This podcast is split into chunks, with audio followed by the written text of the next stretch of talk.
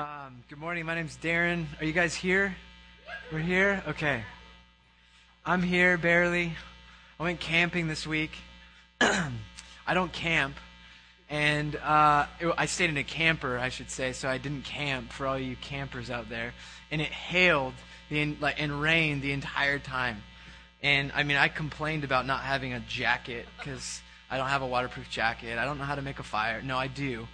But it's not the right way. And I was with my, my father-in-law, so it was just a massive um, undertaking, to say the least. But it was awesome. Um, I learned something new, that I will never camp again. And I love Southern California weather. Um, no, it's good to be here. I'm, I made it. I'm glad you guys are here. If you're new with us, we are starting a new series. Um, we're calling it the Resurrection Project. You can't see the project on there, but it's called the Resurrection Project. And um, as we were preparing for Easter, finishing our series, which lasted about a year and a half in the book of Mark, um, we're now moving into a kind of a small series on the implications of the resurrection. And Bill and I thought it was appropriate. Bill, if you're new, Bill is another teaching pastor that teaches with us. On a side note, um, we have three different worship pastors that volunteer and serve here in our church. We, from the beginning when we planted our church, we, we said we don't want to build it on one personality. We want to build it on team. I think that's biblical, and I think it um, it's a lot harder that way, but that's kind of the, the approach we're taking, that we want to we want to build this community not on one person, but on Jesus, and on doing it together as the community. So that's what we're doing. Um, but Bill and I, we were talking through what can we do next. Um, we're, we're excited to jump into a, kind of a big series, potentially Ephesians in, in the fall. But the Resurrection Project, these are some of the questions that I had going in my mind preparing for this. How does a group of ordinary fishermen, stonemasons, tax collectors, carpenters, housewives, students, deniers, doubters, abandoners, and failures become a movement of an unstoppable force? Seemingly without power, without status, without uh, prestige, a voice, education, capacity, or resource, the church was a small, marginalized, and persecuted group of ordinary, everyday men and women, and it became the largest movement in human history, the church, Christianity. How did that happen? How did it go from about one hundred twenty in an upper room to half of the Roman Empire two hundred fifty years later, in the midst of persecution? No formal education, no schools, no buildings, nothing. How did that happen? How, what happened to a guy like Peter, who we've read about throughout the book of Mark? He's stubborn, he's arrogant, he's ignorant, he lies, he denies, he fails Jesus over and over and over again. And yet a couple of months after the resurrection, he's, he's in front of the very people that crucified Jesus, proclaiming with boldness and confidence that he had been resurrected, and they took note that he was with Jesus. How did that happen in only a couple of months? Or Paul orchestrating the mass detainment and murdering execution of Christians in this early movement of Christianity. He, he's doing that, and then he becomes the leading apostle to the Gentile nations, where he goes and preaches and plants, plants church all, churches all over the world, and then dies for the faith. How did he, how does he go from killing to dying for the person he was trying to massacre? Philip, we read in Acts, he's waiting tables, he's passing out foods, food to widows. And a couple of, of months later, we see him evangelizing an entire city, casting out demons and healing the sick. Stephen, an ordinary guy with no education, stands in front of the P H Ds of the Jewish religion and defeats them in argument, and becomes the first Christian martyr. How on earth does this church, how does it, how does this happen? That's what the Resurrection Project is about. Um, the Resurrection Project is a look at how God uses ordinary people for his purposes. He delights in using the everyday mom and dad, the student, the teacher, the business owner, the sales rep, the unemployed, the rich, the poor, the unsuccessful and the successful, the failures of the world, and everything else in between. He uses those kinds of people for his mission. The Resurrection Project is a reminder of our mission, that we are to partner with God in the renewal of all things. The Resurrection Project is a reminder that the only possible way we can do this. You want to know how the church did this? It's because they were filled with the Holy Spirit. Period. Last week I, I talked about writing chapter five, that it's unfinished. Um, Easter was amazing, by the way. If you missed it, we had a lot of baptisms in both services, and we were able to um, just have a, just a great family time. We had the largest attendance we've ever had. It was absolutely amazing. Um, but I reminded us that, that the resurrection simply means we have work to do. We have we have to do it together. Um, and finally, the Resurrection Project is a reminder that we can't actually follow Jesus without each other. So this morning, I just want to give us an overview.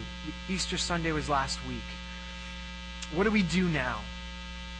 How do we take this idea that our Messiah has been raised from the dead? How do we look at the story of Easter and, and begin to move forward as a community? Um, I'd like to suggest that it does not matter where you are in life, where you've been, where, what you've done, or what state your faith is in. Whether you're questioning, uh, doubting, whether you're failing, whether you, you're really on the edge. Um, the resurrection community needed each other. The, the, the resurrection community needed each other, each other to get through life. And so I want to kind of simply share some observations from the book of John. So if, go, go to the book of John. We're going to go to chapter twenty. And this morning I'm just trying to give us an overview, some, some of my observations uh, of what we're going to be talking about over the next few weeks with this, this whole idea. But I want to I want to look at John's um, kind of account of the resurrection. I want to give us four snapshots of four different places that people were in. Normally, you know me, I'm digging in. I'm just going to kind of overview this the, a chapter, this particular chapter in Mark, uh, in John. I'm so used to saying Mark. This is going to be really hard for me to move on. So, you guys with me? Okay, let's do this. So, um, four different snapshots. Uh, chapter twenty. Verse one, let's read uh, the first nine verses together. Early on the first day of the week, Sunday, while it was still dark, Mary Magdalene came to the tomb and saw that the stone had been removed from, from the tomb. So she ran and went to Simon Peter and the other disciple, the one whom Jesus loved, and said to them, "They have taken the Lord out of the tomb, and we do not know where they have laid him." Then Peter and the other disciple set out and went towards the tomb. The two were running together, but the other disciple outran Peter, and he reached the tomb first. He bent down to look in and saw the linen wrappings lying there, but he did not go in. Then Simon Peter came, following him, and went into the tomb.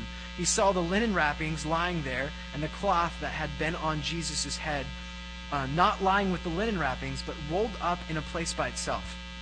When the other disciple, who reached the tomb first, also went in, and he saw and believed. For uh, as they did not understand the scripture, that he must rise from the dead. Let's stop right here. I'm going to give us four pictures of where people are at. I just want to show you the ordinariness of the community of followers following Jesus at this time. So here's one story. And um, what we see is that Jesus goes, or I'm sorry, Mary goes to the tomb. She sees the stones rolled away. She runs back and tells the other disciples. Now, John is writing this story. Not John the Baptist, it's John the Beloved. And an ancient literary device in writing an autobiography or, or any type of story that you were participating in, if you wanted to tell the story or the readers that you were in it, you wouldn't say your name. You wouldn't say John. You would make up a name. And so John uses the humble title, the disciple whom Jesus loved. How awesome is that? The disciple whom Jesus loved. I mean, that is just amazing. And um, I have this, it's funny, I have this story. There's a girl that goes to our church, and she told me she has f- four sisters. She's the youngest of five. And um, she, they, they all grew up. They're all older than her. She's twenty-seven, twenty-eight. And um, last year at Christmas, she found out that she thought her entire life that she was her dad's favorite. Her dad, one time when she was young, said, "Amy, I want you to know that you're my favorite." But she found out that her dad said that to all the girls at some point in the story. And they co- had this conversation. They're all debating whether or not they were the favorite. How awesome is that? But here's here's John's John's title is that he is the disciple whom Jesus loved. Okay, now, this is the story of the resurrection. This is the most incredible story ever written in human history. Death has been defeated. Sin has been destroyed. Jesus is raised from the dead. amazing. But I want to show you how John's personality comes out in this little story. Let's just look at a couple of verses. So he's recording the story of the first experience of those encountering the, the confusing reality of the resurrection. Let's look at verse three. So we know it's John, the other disciple, the one whom Jesus loved. Verse three says, "Then Peter and the other disciple set out and went towards the tomb. The two were running together, but the other disciple outran Peter and reached the tomb first." Keep going. Verse. Uh, let's go to verse uh, six. Then after after this first disciple gets there, then Simon Peter came, following him, or other translations, from behind. Just in case you didn't know, John beat him there first. He's reminding you a second time. Verse eight. Then the other disciple who reached the tomb first. Three times. Have you ever heard of a sibling rivalry? Have you ever had a friend that you just you just compete with? I mean, this, if you don't know me at all, here's something about me. I've taken the Strength Finders test. If you play any sport, any board game, if there's anything, any possible way we can compete, I'm going to compete, okay? I, my number one Strength Finder is competition. I don't know how it's a strength, but it is. Now, but here's what's interesting. I will find a way to compete for anything. My brother and I, I have a younger brother. He used to lead worship. Mickey and I have these competitions all the time.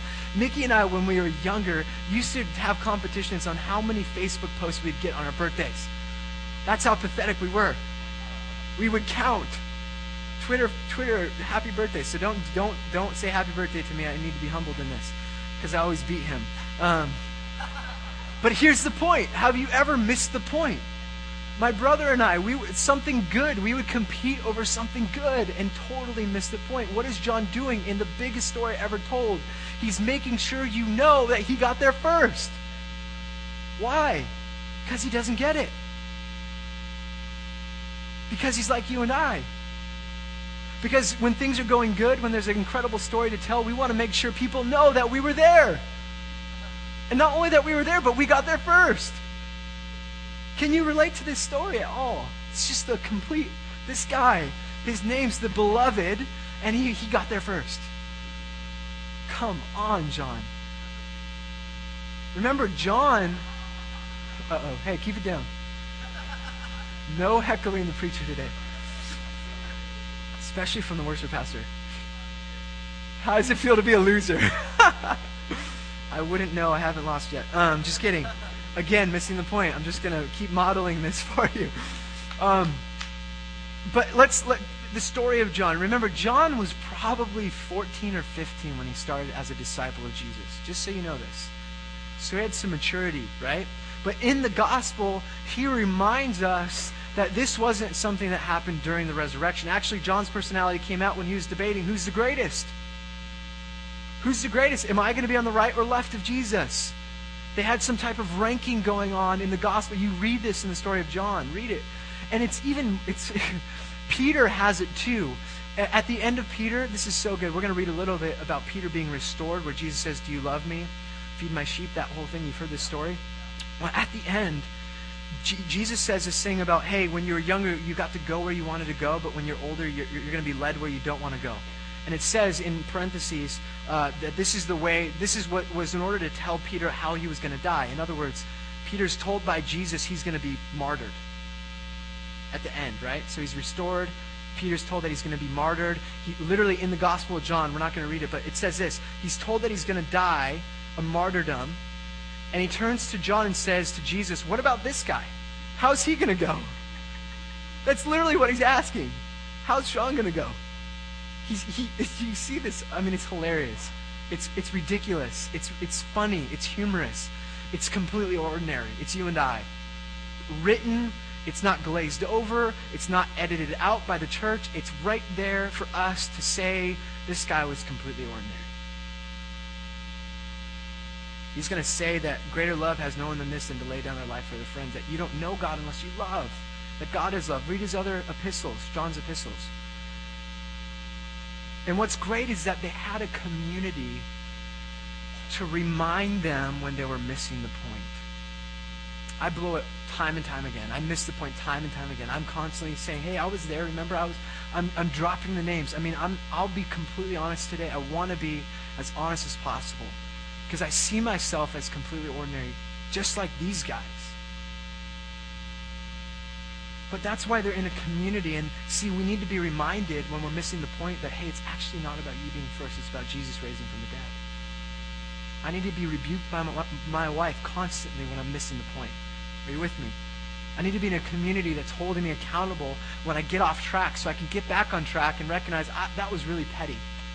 Gosh, thank God Jesus is God and I'm not. Amen? One picture is that John is missing it. All right, let's continue in the story. I love this. Chapter uh, verse, verse ten. Same, same chapter. Then the disciples returned to, to their homes. But Mary stood weeping outside the tomb. As she wept, she bent over to look into the tomb, and she saw two angels in white sitting where the body of Jesus had been lying, one at the head and the other at the feet. They said to her, "Woman, why are you weeping?" She said to them, "They have taken away my Lord, and I do not know where they have laid him." When she had said this, she turned around and saw Jesus standing there, but she did not know that it was Jesus. Jesus said to her, "Woman, why are you weeping? For whom are you looking for?" Supposing him to be a gardener, she said to him, "Sir, if you have carried him away, tell me where you have laid him, and I will take him away." Jesus said to her, "Mary." She turned and said to him in Hebrew, "Rabboni," which means teacher. Jesus said to her, "Do not hold on to me, because I have not yet ascended to the Father, but go to my brothers and say to them, I am ascending to my Father and your Father, to my God and your God." Mary Magdalene went and announced to the disciples, "I have seen the Lord," and she told them that he had said these things to her. The other disciples go home in the story. Think about it. Why are they leaving? They're, they're, they're defeated. They're exhausted. There's questions like, why is this thing wrapped up here and rolled away, and this one over here? Where's the body? Where's our crucified victorious Messiah? He's been defeated. The tomb, the stone has been rolled away. Where is he? They're running away defeated. Hurting probably, anxious. I mean, I don't know. We can just read into it if we want. I'm just trying to tell you the story as a character per se. But Jesus, uh, I'm sorry, but Mary stayed. She stood behind at the empty tomb. She hung around the empty tomb, weeping. Everyone else left, but she stood there. She sticks around. Maybe you're this type of person, you know, the kind of person that sticks around with somebody when it gets hard. Have you ever thought about that? The one that really gets it. When things get too hard, when people say hurtful things, when you're under the pressure, and seasons of life come and everything comes crashing in, everyone else has gone away because they want to be around you when you're happy and everything's going good. But maybe you're that kind of person that sticks around when there's nothing but a tomb to be around. I love this because Mary, she sticks around long enough and she, she sees something, right? It seems like when you when you hang around an empty tomb long enough, you might actually see something happen. Mary doesn't give up. She doesn't go home. She she goes right to, she stays at the tomb, and guess who meets her? Jesus. And I love this because uh, John's gospel is so fascinating, but his gospel is, is he's, Mary confuses Jesus for a gardener. Do you think that was intentional by John? Yes. That is designed to pull us all the way back to Genesis chapter two, where Adam and Eve are supposed to tend the garden of Eden. He's saying Jesus is confused as a gardener. He's saying he's the new Adam. This is the new. This is the new Eden. This is the new garden. Go. This is the new project. Spread it around. But that's a whole side note. I love, I love the implications. There's so much illustration or uh, imagery here in this particular gospel. But here's the point. Um, Mary gets it when no one else does. Right? She gets it when no one else does. Do you have friends that stick around when no one else does? When I, three years ago, when my wife first had her heart problem, my wife has a heart problem, um, and she's been doing great the last three months. Thank you for your prayers. She's, we're planning on getting surgery in a couple of months. But three years ago when it first came, It was so shocking to us. It was terrifying. It was just the worst season. I was, she was twenty-three, I was twenty-four. We were, we just had no idea. We had no capacity to handle this crazy illness. And uh, I remember a significant moment, and it was just like people were coming by and they were praying and talking, and it was great. But there was one time, I mean, just when you're alone in devastation, and when you, you kind of want to be alone, you know what I'm talking about, when, when just everything just pushes in on you. I had some friends come over, and they brought a board game and coloring books. They didn't say a word. We just colored together in tears. Do you have friends like that, that that can sit with you? And when this heart problem came back, I mean, it was we have so much, so many friends and so many different people coming in. But there was a night where we we were really having a hard time, and literally it was like eight forty-five at night, and our friends from our community group came in with their toddler and their three-year-old, and just said we were in the neighborhood, we needed to come over, just to say hi. And they prayed with us, we laughed, we were playing with our kids, and just, whew. You see. The community needed somebody like Mary that stuck around and that came back and was the first to announce that I saw the risen Lord Jesus Christ. That's one picture. Some of us are here. Some of us are this for our community. Some of us don't even have a community, let alone have people like this in our lives. We need each other, each other to get through life. That's one picture. Let's go to another picture. Remember, this is John's account of what's happened. He's giving us snapshots of what it was like. People missing the point.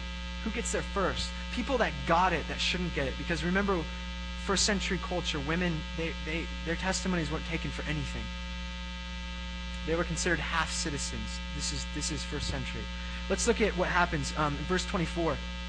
Um, Jesus then appears to the other disciples, but uh, Thomas wasn't there. So let's read what, what verse twenty-four. It says, "But Thomas, who is called the twin, one of the twelve, was not with them when Jesus came. So the other disciples told him, 'We have seen the Lord.' But he said to them, 'Unless I see the mark of the nails in his hands, and put my finger in the mark of the nails, and my hand in his side, I will not believe.' A week later, his disciples, a week later, his disciples were again in the house, and Thomas was with them this time. Although the doors were shut, Jesus came in and stood among them and said, 'Peace be with you.' Then he, he said to Thomas, 'Put your fingers here and see my hands. Reach out your hand and put it in my side. Do not doubt, but believe.' Thomas answered him, 'My Lord and my God.' Jesus said to him, have you, be- you, have you believed because you have seen me? Blessed are those who have not seen me and yet still believe." Of all the stories that John could have told, he tells the story of Thomas. And I love this one because I think all of us can at some point relate to this one. Have you ever been around a community that had experienced something awesome and you just missed it? They just have these inside jokes, these conversations going back and forth, and, and they had seen the resurrected Jesus, and Thomas was out getting food somewhere, comes back full with his stomach, and they had seen him, and Jesus is gone. And their response is, "No, we've seen him, Thomas." And he's like, "No, I've got to touch his hand. I've got to touch it. I've got to see it, because I've seen him too. I saw him get crucified. There's no way unless I touch and feel for myself. Let, may it be for me as it's been for you. I just want to experience you, Lord. I want to feel your presence." He doesn't get it. He's not there. But guess what?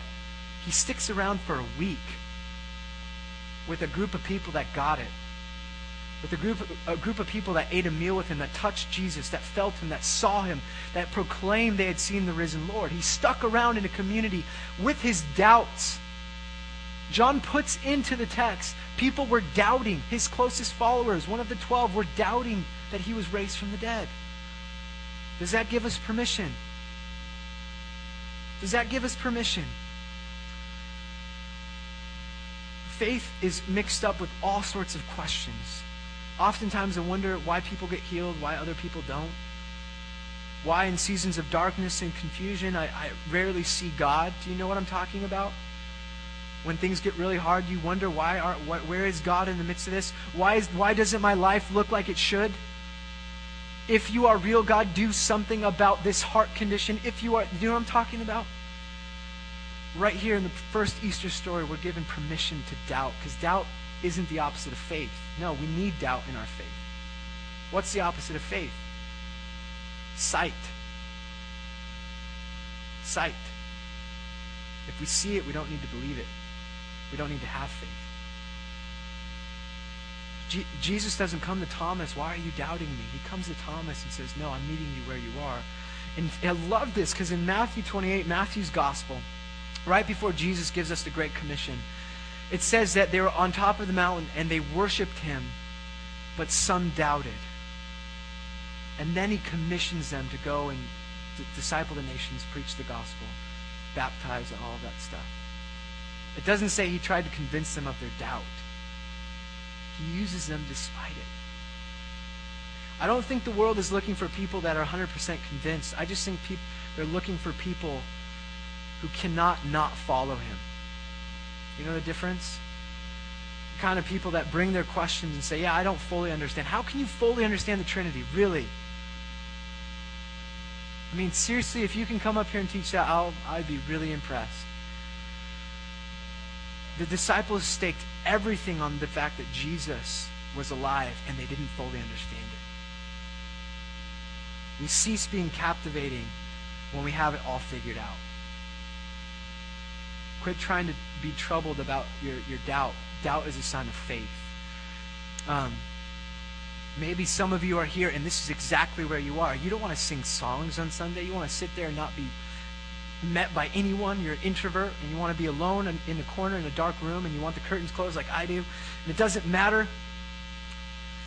But it's okay to be there. Easter message from John gives us permission to doubt. It says that Easter isn't pretty and polished. It says that um, of all the things we could have been presented on Easter, doubt is in there. And so it's okay.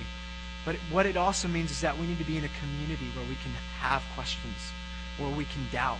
We need to be, be in a community when we're saying, I don't really know. Someone next to us is saying, actually, he is risen. I've seen it. You know what I'm talking about? Do you have that type of community? Are you there? Last one. Peter. Uh, let's go to chapter twenty-one, verse fifteen. So, um, we've read earlier a couple weeks ago, I taught on this. Peter denied Jesus three times. Jesus is being questioned by authorities. He's in the courtyard. And he's asked by somebody in the crowd, aren't you a follower of Jesus? And he says no, and then he rebukes her, and he says no again and rebukes her. Then he cusses and, and swears an oath. And says, no, I don't know this man at all. Three times he denies Jesus. Now, could you imagine, just real quick, what Peter's thoughts process would have been when Jesus was raised from the dead? Oh, crap. Like, he walks in, he doesn't go through the locked door because he just goes through because he has this ability between heaven and earth. He just breaks the gap. And, and I could just see Peter going, oh, shoot, and like no eye contact. Good to see you, Jesus. Like, cool. I'm going to go wash some dishes over here. Like, just avoiding the conversation that's coming. I mean, he denied him when he needed him the most. He failed him three times. He, he blew it big time. If it was built on character, he failed. He lied over and over and over again after he was told by Jesus he was going to do it. And after he told Jesus he was going to die for him, and he didn't. And of all the things Jesus could have come, all the ways he could have rebuked him, this is what Jesus does. Verse fifteen, when they had finished breakfast, Jesus said to Simon Peter, Simon, son of John, do you love me more than these? He said, yes. Lord, you know I love you. Jesus said to him, feed my sheep. A second time he said to him, Simon, son of John, do you love me? He said to him, yes, Lord, you know that I love you. Jesus said to him, tend my sheep. He said to him a third time, Peter, uh, Simon, son of John, do you love me? Peter felt hurt because he said it a third time, do you love me? He said to him, Lord, you know everything. You know that I love you. Jesus said to him, feed my sheep. He doesn't say shame on you. He doesn't say there's no way you can lead this thing now. He says, he doesn't say you, you blew it, Peter, you're done. He restores him. The three questions are a response to his three denials. Do you love me? Three responses, yes. John, uh, Jesus is basically, basically saying, great, that's done with. Go forward. Follow me. Follow me. Apparently, the Easter story is that when people blow it, time and time and time again, when they're addicted to stuff, when they fail forty times, When they, when they keep making promises and they don't follow through with it. When they keep blowing it big time, they can still be used because Jesus wants to restore you for His purposes. Apparently when, when the worst types of failures come in response to Jesus, He'll do extraordinary things. Peter becomes the leader of a major movement. You see, it's the restoration of Peter that enables him in Acts chapter two to stand up amidst a massive crowd saying that they're drunk off wine and say, actually, no, Scripture says this thing. We're not drunk on wine. We're full of the Holy Spirit. Believe. Cut to the heart. three thousand people are saved. A couple weeks ago, he was denying it. Now he's proclaiming it. And so the Resurrection Project is simply a reminder that God wants to use us wherever we are. That some of us are missing it over and over again. And we'll continue to miss the point. But in community, we need to be reminded that, hey, it's really about Jesus. It's not about you getting first. Some of us are the kind of people that are the rocks that we need to lean on in this community. Some of us are pillars of faith that will stand in the midst of ashes when everyone else has left, just sitting there, waiting for us to be reminded that He, in fact, has been risen from the dead. Others of us are just skeptical. We don't fully buy in. Well, that's okay. You're in good company. The earliest disciples didn't buy in. They doubted. But you need to be a part of a community that enables that doubt and reminds you when it gets really bad that actually He is risen. You can be there. You don't have to sing. You don't have to stand. You might be going through circumstances that are such a, that are, that feel so much like hell, that the idea of singing to God is just way beyond you. That's okay. We'll sing for you too. That's what it means to be a part of a church. Others of us, we don't even think we have a right to be in the church. We feel like we've blown it so bad. If you only knew this, if you only knew that. No, that's not true. God uses murderers once they're restored. God uses addicts once they're restored. God uses failures. The story of this particular Sunday is, and the story of John is that um, we see that the earliest community of people trying to, were trying to figure out what the resur- resurrection meant for their lives. And this is what it means to be a part of the church, to be a part of a group of people trying to figure out what the resurrection means for their lives. What does it mean that we have an empty tomb? Where will we go from here? Where will we go with each other? An article came out last week by News, Newsweek. I don't know if you read it. It said, "Leave the church and follow Jesus." It's an article kind of bashing the, the church, that the church has blown it. Saying people are leaving the church and just trying to follow Jesus on their own as a solitude kind of lone ranger. But the truth is this. I, I, I agree, and I'll, I'll speak on behalf of the church, that, that we have blown it big time. And we haven't lived it out fully. But you can't follow Jesus without being a part of the church. It's going to marry Jesus eventually. But I want to say this. What would it look like for us to, to really get it? To allow people to doubt and not make them feel bad, but be the support that they need. For us to, to be the hands and feet of Jesus. For us to take chapter five and write a different story for this city. For our marriages, for our young marriages, for our kids, for our older marriages, for our older kids, for our friends next door, for our neighbors. What if we really took seriously the, the message of Jesus and lived it out? What does it look like for you? We need each other. So I want to just say, the church isn't plan B. It is the plan.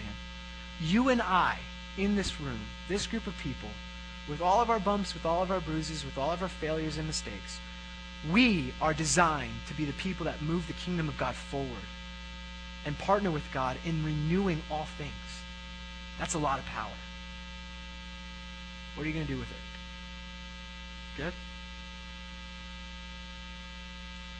So I want to invite you, first of all, if you're not in a community group, get in one, period.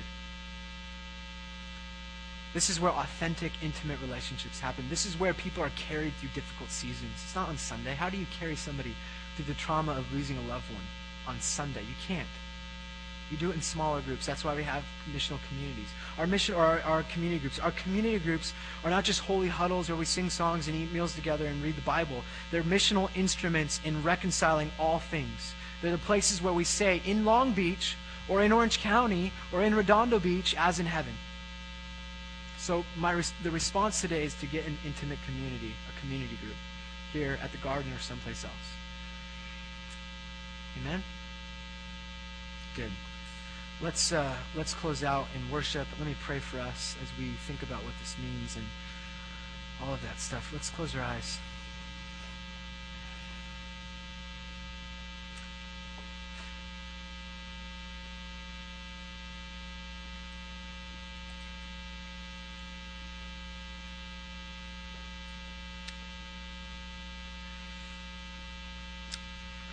Let's just wait on the on the Holy Spirit. We, uh, if you're comfortable just holding your hands out, let's just hold our hands out. Keep our eyes closed. We hold our hands out like this, if you want to look, and, and close our eyes, just as a posture of wanting to receive. It's like when you go to the dinner table and grab hands or close your fists. It's just a posture of wanting to receive. And uh, so often as a church, we kind of just do the same thing. And we want to give space this morning. Maybe if some of us need prayer or just need a, a fresh filling of the Spirit. Paul says in Ephesians to be continually filled with the Holy Spirit. It's an ongoing process, not once and for all. Just invite the Holy Spirit to minister to you right now. We'll just wait.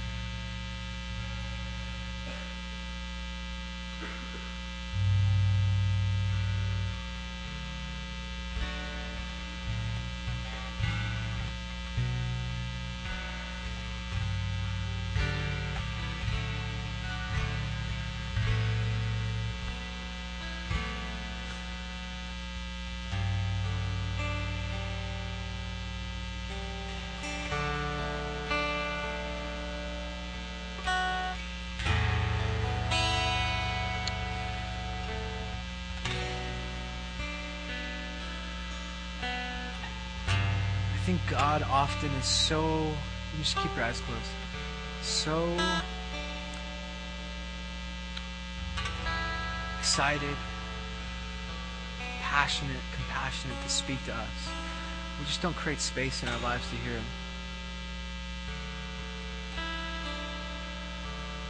So much stuff in the way. There are so many other voices. Sometimes we just can't hear what He's saying. Encourage you just to ask God to speak to you now. Just say, God, come, Holy Spirit, speak to me. What does this mean?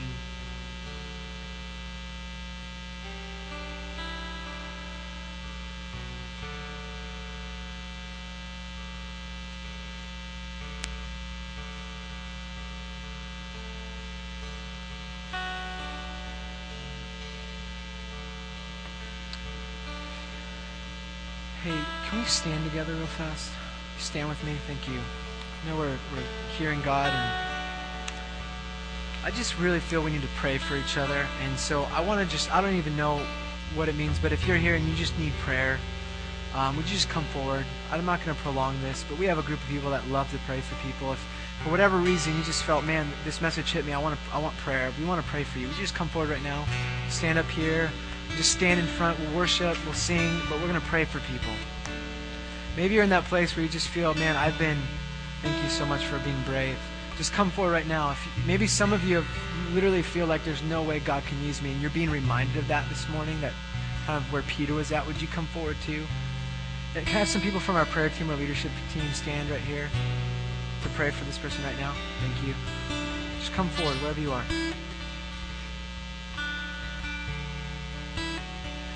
I know it's kind of difficult to respond with such a s- small group, or even with it being so bright, but I just want to ask you to be brave. If you need prayer, I just want to pray God's blessing over you, His Spirit, filling, release of, of ministry and gifts and freedom and all that stuff. Let's just have a time of prayer for each other this morning, and we'll continue to worship now. Just come forward as you are.